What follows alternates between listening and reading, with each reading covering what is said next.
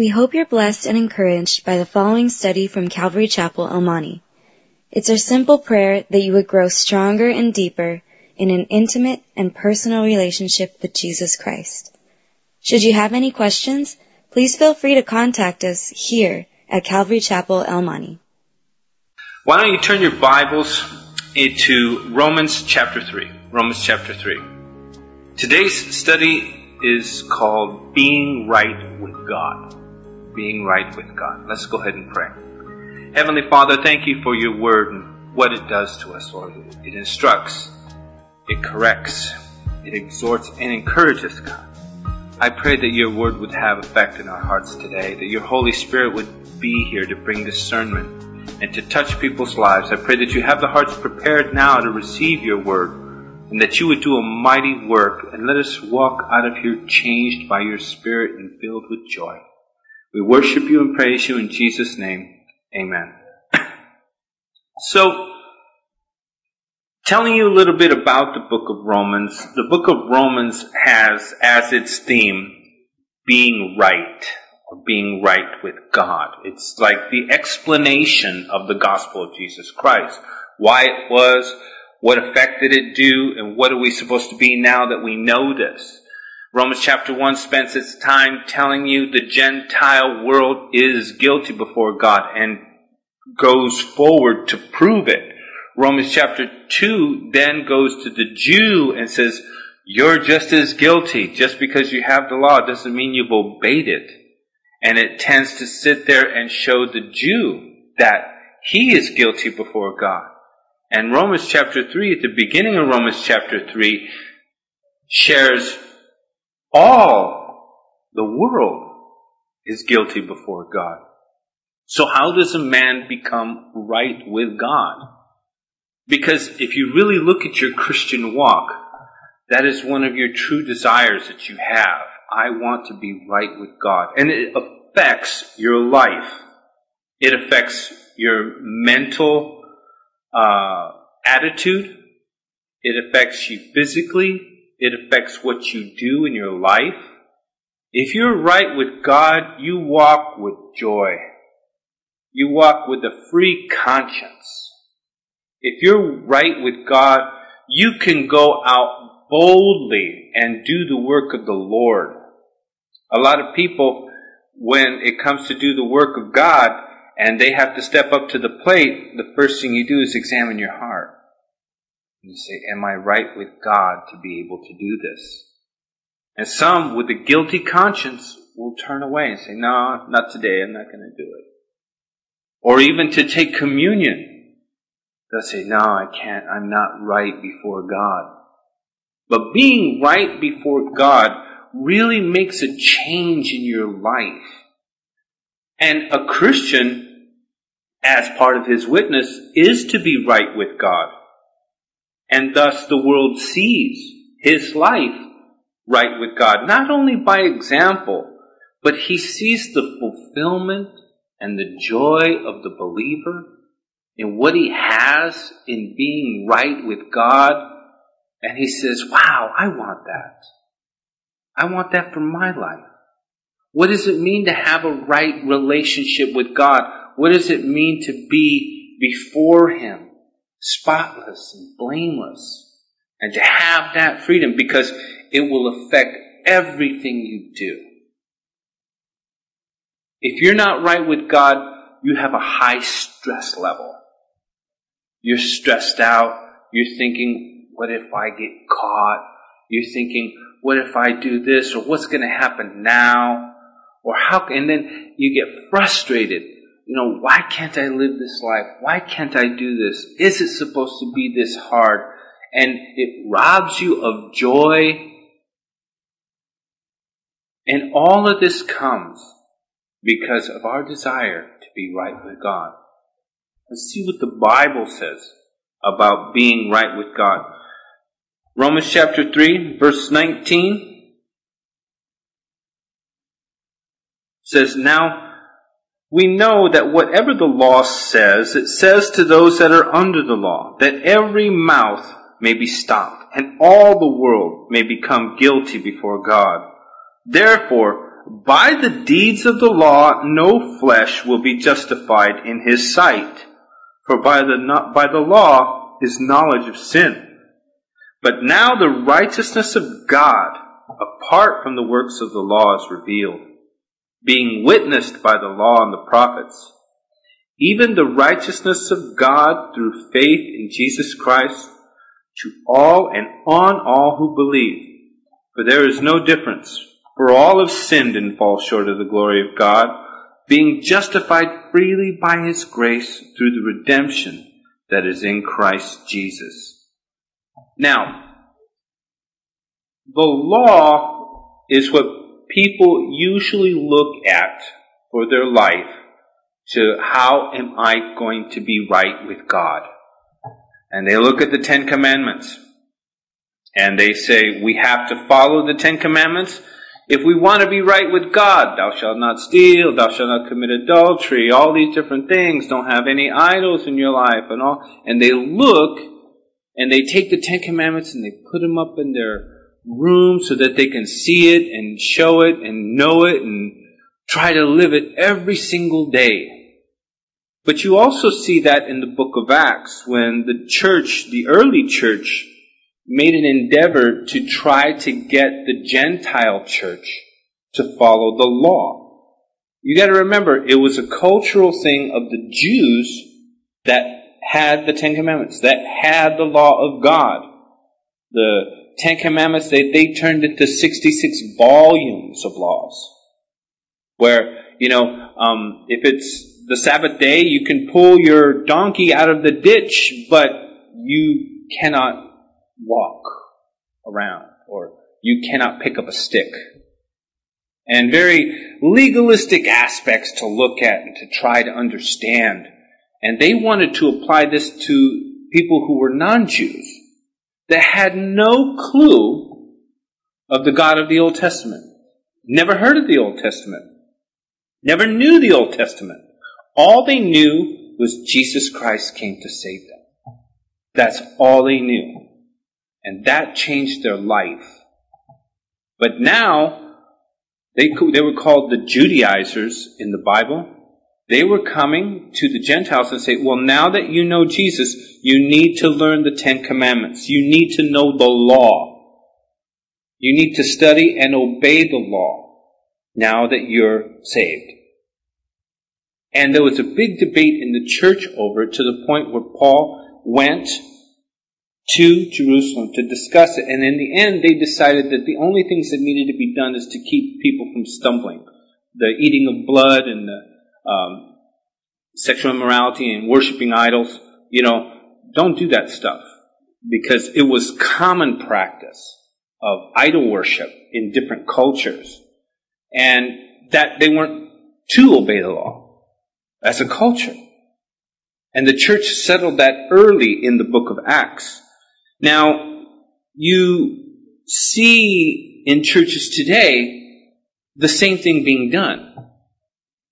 Not necessarily from the book of Acts style, trying to make us Jews, but putting up rules and regulations. And some people actually live their life by those works or rules that they put up. Uh, rules that will constitute righteous and unrighteous actions in my life directing the conduct of myself or even the church. All of this is to the effect to have a righteous standing before God. If I do these things, I'm holier if I do them. If I don't do these things, I'm more right with God than if someone that does do them. I don't drink coffee because it's damaging to the temple of God and I don't drink coffee and you shouldn't drink coffee because it's damaging to the temple of God. So I don't drink coffee and that makes me more right. Or I do these things. I, I do more service. I come to church at six o'clock. I pray every day for six hours. That makes me more right with God.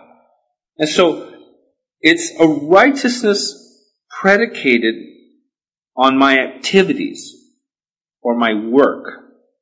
This righteousness that's ever based on my activities or my work is self righteousness.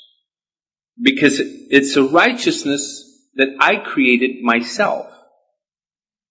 That I do these things and I don't do these things. And what ends up happening is you tell people about how good you are. It's just an automatic result. Man, I'm so good. Did you see I just walked that old lady across the street today? Ah, man. I feel so glorious now. I feel so awesome. And because it's your righteousness, by your standard of rules or activities, now you want to tell everybody about it because not everybody knows your standards. Not everybody knows your activities. And people have to understand how holy you are. And so it leads to boasting.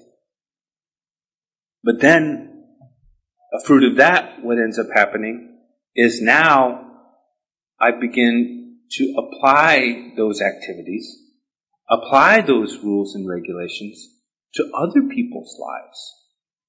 And now I'm saying, I'm sitting in the restaurant with this guy and he's drinking Coca-Cola, has caffeine in it. Man, I'm so glad I don't drink caffeine like this guy. Oh man, this guy doesn't know what damage he's doing to the temple of God. He doesn't understand how right he can be if he would just give up drinking Coca-Cola.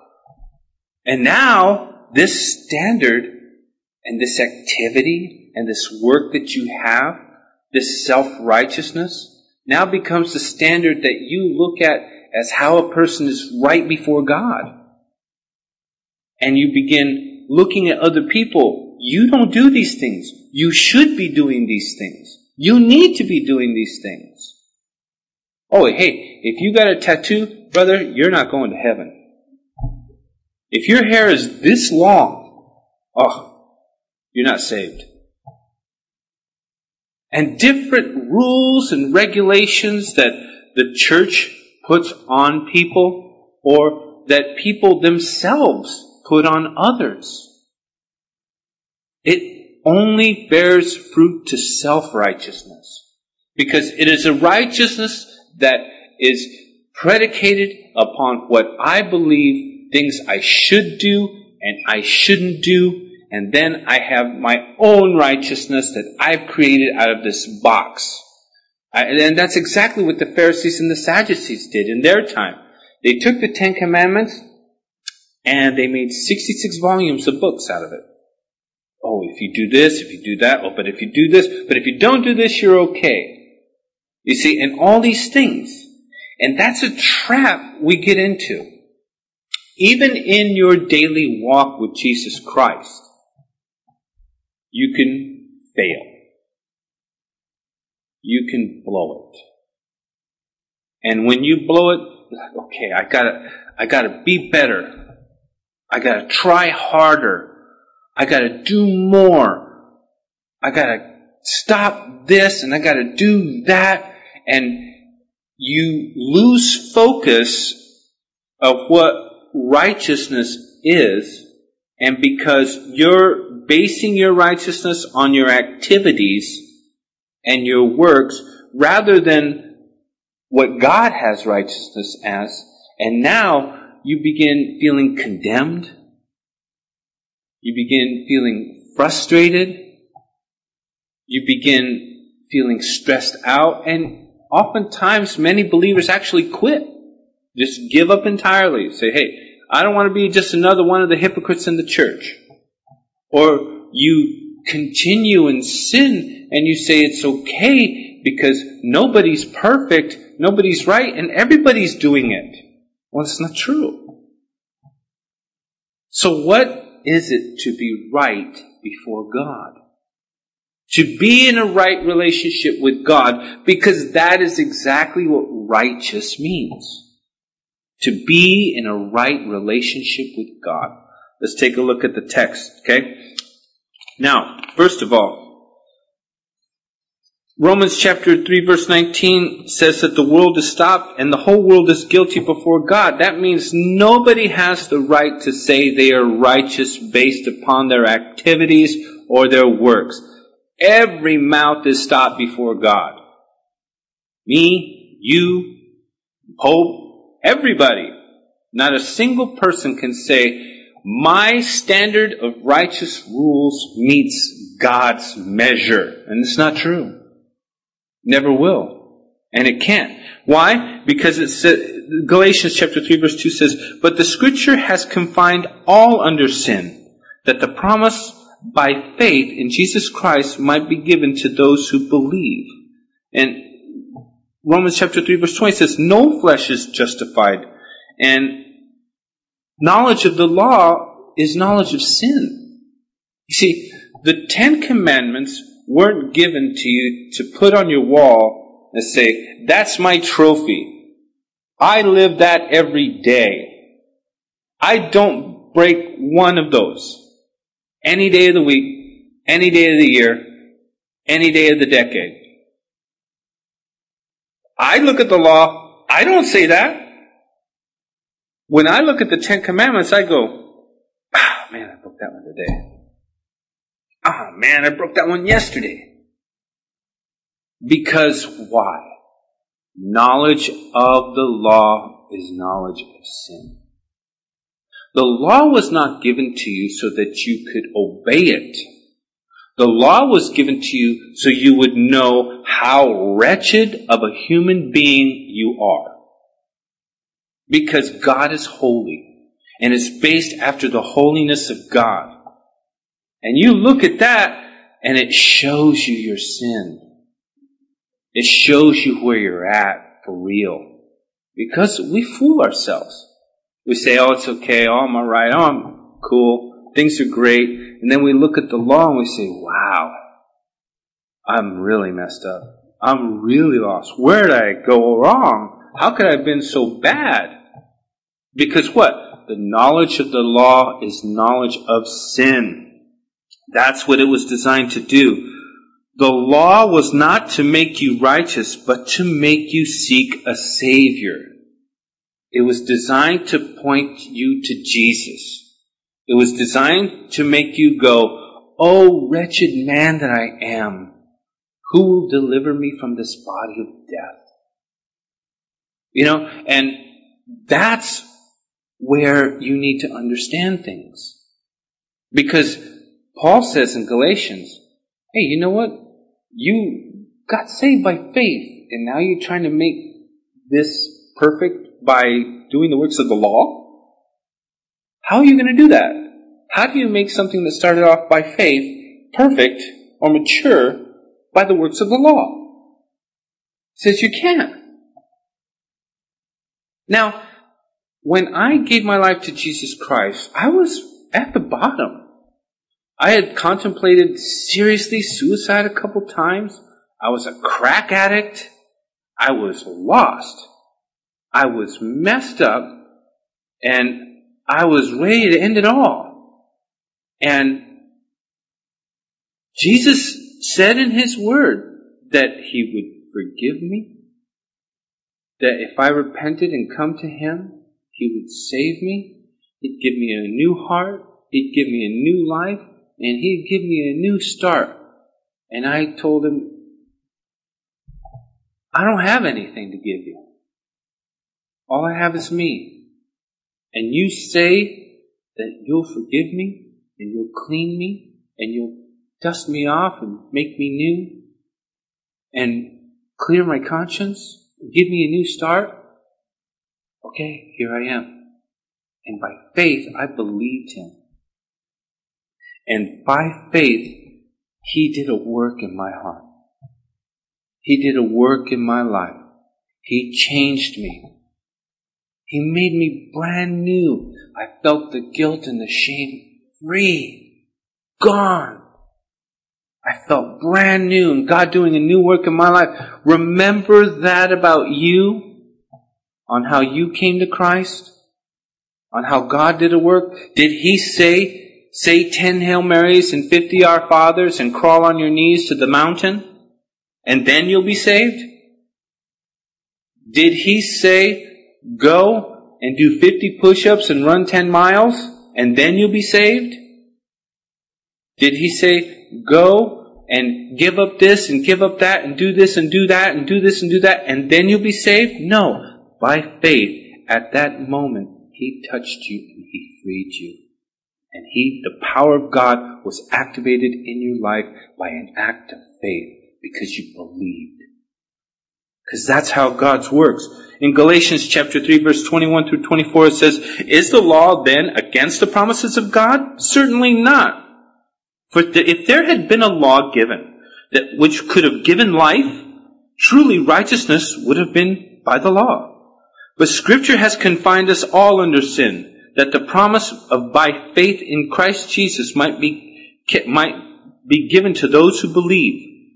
But before faith came, we were all kept guard by the law, kept, by, kept for the faith which would come afterward be revealed. Therefore, the law was our tutor to bring us to Christ, that we, we may be justified by faith.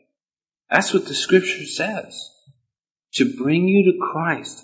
That's what it was all about. Romans chapter, back to Romans chapter 3 verses 21 and 22, they're basically saying righteousness came by faith. Righteousness came by faith, and this righteousness, which was apart from the law, this righteousness came and was witnessed by the Old Testament that righteousness came by faith. And he shows it in Romans chapter 4 verse 1. It says, What shall we say? That Abraham our father was found according to the flesh? For if Abraham was justified by works, he has something to boast about, but not before God. For what does the scripture say? Abraham believed God, and it was accounted for him righteousness. Now to him who works, wages are not counted as grace, but as debt. But to him who does not work, but believes on him who justifies the ungodly, his faith is accounted for righteousness.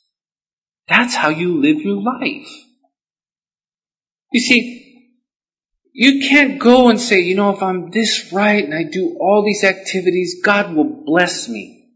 Because when you do all that and you're so righteous and then you don't get blessed, you're like, what am I doing wrong, God? How come you didn't bless me? I'm doing all these things right. I've got all this list going. My activities, my righteousness, and I've checked them off and I've done them all. How come you have not blessed me? Because then it's no longer grace, is it? trying to work your way to reward. And God doesn't bless you because you're so good. God blesses you because He's so good. God blesses you because He loves you. God blesses you because you believe Him and you love Him. You have found out what a wretched person you are. You have found out that He can free you from it. You have found out that you can fall in love with Him. And now, you don't obey because I'm trying to get this blessing. You obey because you want to say, I love you. I love you. I want to do this because I want to say I love you. Thank you so much for everything you've done. Thank you so much for blessing me. And then God will bless you again. You're like, wow, you just blow me away. I don't deserve it. And God's saying, I love you, I love you. What comes out when I have all these works that I'm doing and these activities I'm doing, and then God doesn't bless me, you serve God for the wrong reasons. You don't serve Him because He's your Savior. You don't serve Him because He's King of the universe. You serve Him because you want something out of Him.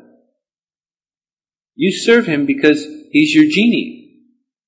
You serve Him because He has responsibility to do this blessing for you because you did this for Him. And God owes no man. God owes no man nothing. And what ends up happening is bitterness to God. God's not real because I did these things. He didn't bless me, so I don't want nothing to do with God anymore. When in actuality, you had the wrong idea of why God blesses in the first place. You had this whole idea that you could be good enough to God, and not one of us is good enough to stand before God on our righteousness. There's a song by Kutless. It says, If I lost it all, would my hands stay lifted to the God who gives and takes away? Would you? You lost your home. You prayed. You did all these activities and all these works to stay right with God, and you lost your home anyway. Would you still serve God? If you lost your job, if you got sick, why do you serve God? What is your motive? Is He your Savior? Is He the love of your life? Where you're willing to let go of everything just to be with Him? Not to give it to the church, but to give it to Him. See, this body is yours. I love you. Do what you want with it. Everything in my life is yours. Whatever happens, it's yours. It's yours. You do what you want with it. As far as I'm concerned, in my life, you know what? I can't wait to see if God's going to give me a home or God's going to bless my finances or do all these things. I just want to go home. I just want to go be with Him. I want to fall in love with Him every day, no matter what my circumstances are. He is the peace in my life. He is the joy. He is the song in my heart. And no matter what circumstance I'm in, no matter what I'm going through, He gives me peace. He gives me love. He gives me joy. That is my source. Or else I'm just like the rest of the world and they're watching me. And they're looking at me going, man, bro, how can you have joy in this messed up world? How can you have peace? You just lost this or you just got so sick. Because my foundation of being right with God is because I love Him and I believe Him. I believe Jeremiah 29:11 that says, "My thoughts of you are thoughts of good and not evil, to give you a future and a hope." And I believe it with all my heart, no matter what my circumstances tell me, because this world is passing and I don't belong here. And every day the world reminds me of that, but every day I remind the world I don't belong here. And I want to go home. And I can't hardly wait to be with Jesus. And my eyes are not on this world. My eyes are not on how healthy I am or how much money I have or how many good things I've got. My eyes are on, I'm going to heaven. That's where your eyes need to be. I'm going to heaven. He saved me. Yeah, this world's temporary, man. All the trials you're going through, that's a nice thing you can know about it. That's one thing that can put a smile on your face. It's temporary all your trials pass. They all do. But do you have the spiritual courage to stand by faith and fight and believe? And don't believe the lie that the enemy's telling you that God's not fair. God's not righteous. God's not good. And stand in that right relationship with Him. And despite the world or your conscience or the devil, say, my God reigns. And He has all good planned for me. And that one day I'll see Him face to face. And that'll make my forever day. And bless you beyond your wildest dreams. Because if your focus is on Him, you will make it. The trials will fall away. The next chapter will start. But you'll be right. And if you're right, you'll make it. with joy and a smile and a free conscience. All is His despite what you think anyway. All is His. And He gives and He takes away. But all of that will be based on His love, not His anger or His hate. You know, God watches over you not to watch when you mess up again. God watches over you because He loves you so much, He can't take His eyes off you and He wants to bless you. But your heart has to be prepared. Or you may go astray. Or you may forget God. Or you may go do your own thing and forget Him altogether. But God wants that for you. God has that for your life. He's redeemed you. Verses 23 and 24 says that all fall short, but we are redeemed by Christ Jesus. And being made right by that belief, we are right with God. Take all your guilt. Take all your shame. Look at how you failed God this week. And how many times have you gone to God for the exact same thing this week and said, I'm sorry, I'm sorry, I'm sorry, I'm sorry, until you kind of get this feeling like you're okay. Understand the first time you said it, you were forgiven. You were clean. And the scripture says if our hearts condemn us, God is greater than our heart. And the Bible says He casts your sins as far as the east is from the west, and He remembers them no more. You know, if you go north, sooner or later, you're going to end up going south, huh? But if you go east, you're never going west. And He didn't say, I cast your sins as far as the north is from the south. He said, I cast your sins as far as the east is from the west. I cast them into the deepest part of the ocean, which to this day, modern technology, modern man still doesn't know how far down that is.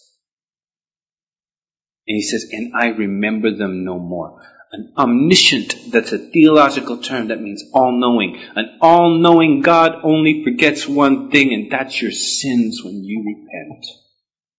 And he remembers them no more. In Isaiah chapter 12, he says, Come! with joy and drink from the wells of salvation. Go get it, man. He died to give it to you and to free you and to draw you closer to Him. So that you're right with God by what He did. And that you can appreciate that so much, you can look and say, hey, you know what? You're worth getting to know. You love me that much? I want to know you. I want to find you.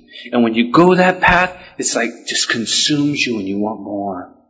Because you get to know him better. You get to know him more. You get to know him stronger. And you have this passion for him to want to be with him, to want to be like him, to fall in love with him more every day. And then all of a sudden, man, what can I do for you? You've done so much for me. What can I do for you? And then next thing you know, you're getting involved in church and you're doing all these things. Then all of a sudden you find out why He made you.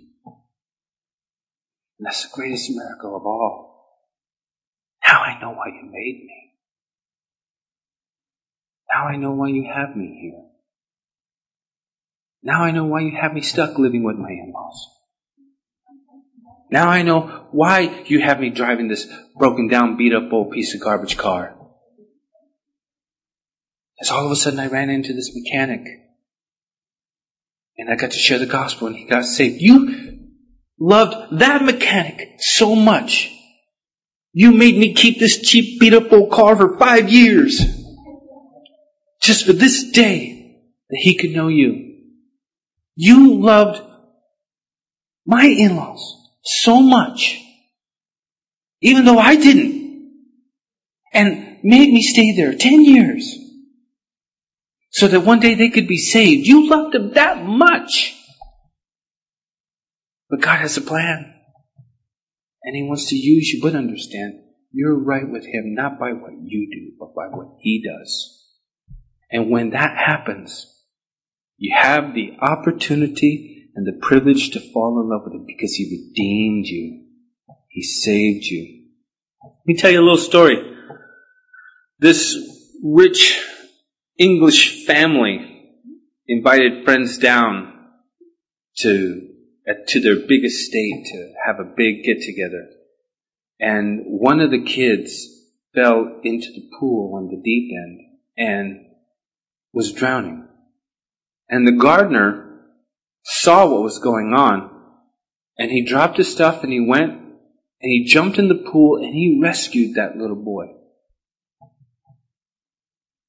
And the parents came out with tears, realizing what had happened and how they almost lost their child forever.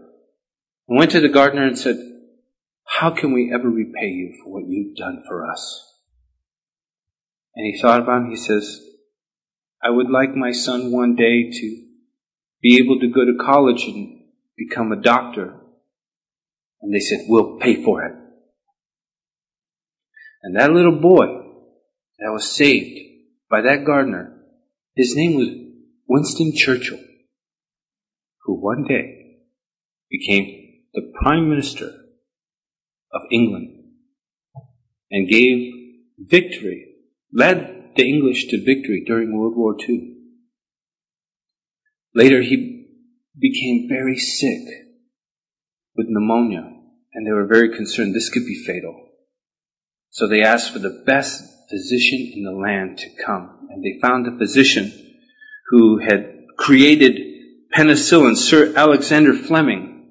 He came in and it turned out to be the gardener's son. Winston Churchill said, it is very rare that you are saved by the same guy twice. You know, he, he was blown away that this doctor was that man's son and he owed him so much that, that he owed his life twice. We were brought into this world and we were given life by someone who loves us very dearly, our Father in heaven. And He loved us so much, He gave us a new birth. And He gave us life again. How grateful should we be? How in love should we be with Him that we could be able to fall in love with Him more every day? What kind of relationship would you want with somebody like that? who loves you that much, who died to give you life. I want to be with him. And I've spent 24 years trying to get closer every day. And I tell you what, it goes deep.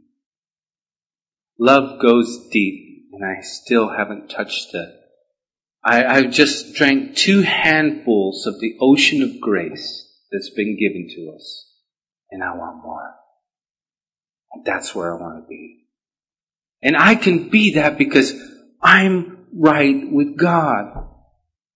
Right now, you could be right with God. And walk out of here knowing I'm right with God because what He's done.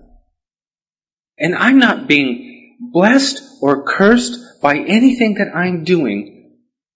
I'm being blessed because God loves me. And that's the only reason. And I'm going through these trials. And I want to say, I love you no matter what happens. I know you have good intentions for me. And when it's all said and done, you'll find out how awesome and how loving He really is. There was one point in time in my life where we were trying to make ends meet, you know, and uh, we were like $500 short. And it was Thursday. And I needed all the $500 by Monday. And Tuesday was payday.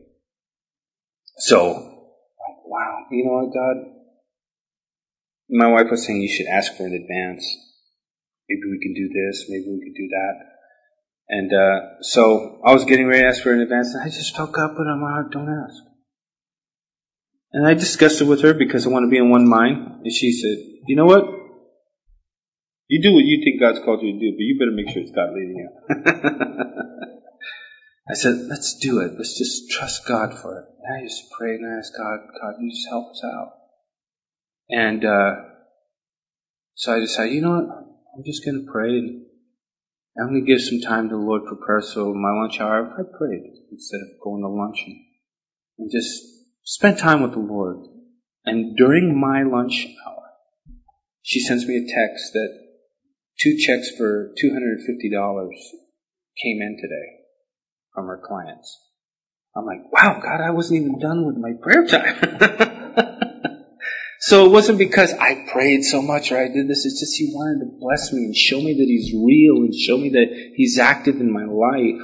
And sometimes I don't understand what He's doing, but I have limited knowledge. Even if I claim to know all the knowledge in the whole universe and boasted that I knew 2% of all the knowledge in the universe, God knows 98% more than I do. And He knows what's going on and I'm best leaving it into His hands. Jesus said in Matthew chapter 11 verse 28 through 30, He says, Come to me, all who labor and are heavy laden, and I'll give you rest. Take my yoke upon you and learn from me, for I am gentle and lowly in heart, and you will find rest for your souls. For my yoke is easy and my burden is light. God is greater than your heart. Let all the guilt and shame go away. God has what's good for you in mind. Thoughts of good, not evil, to give you a future and a hope. Wants to bless you. But God's also more concerned about your character than your comfort. And as long as you put Him on the throne, that He is sovereign, you'll have peace. You'll know you're right with God and you know all things work together for good to those who love God and are called according to his purpose.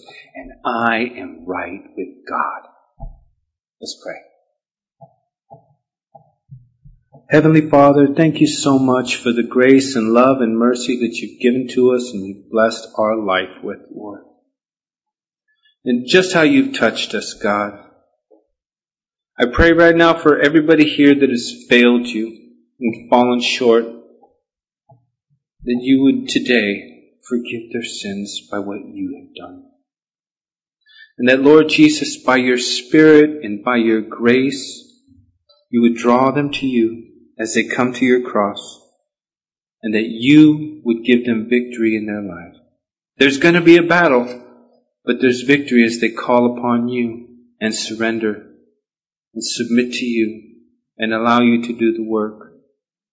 As they submit to you, resist the devil and he flees, Lord, knowing that a greater one than him is living inside me. I pray, Lord Jesus, that you would, for those people that are hurting financially, Lord, that you would be Jehovah Jireh and you would touch their lives. I pray for those, Lord, that don't understand why they're sick or why they're losing their home or why things are the way they are, Lord. Help them to understand there's a bigger picture. And that life, the colors of life are both dark and light. I pray, Lord, that you would just bless them beyond their wildest dreams.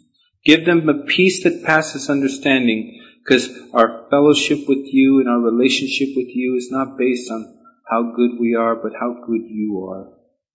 And our fellowship is not based on what you can, what we can get from you, but because you're King of the universe, and that reality stays the same no matter what happens in my life. I pray that you fill them with your spirit. I pray for those that don't know you, Lord, that need you, that need to find your salvation, Lord. I pray that you would touch them and minister to them. How empty their lives are without you, how aimless they are, no direction that the eternity that was put in their hearts can only be filled by you. Allow them to know you, Lord. We worship you and praise you. And if you don't know the Lord Jesus, I pray you come up to me and talk to me in the back after the service, and I'll talk. We love you, praise you, and give you all the glory in Jesus' name. Amen. God bless you. We hope you were encouraged by this study. If you have any questions, please call us at Calvary Chapel El Monte, at air code 626-454-3414. Remember that Jesus loves you.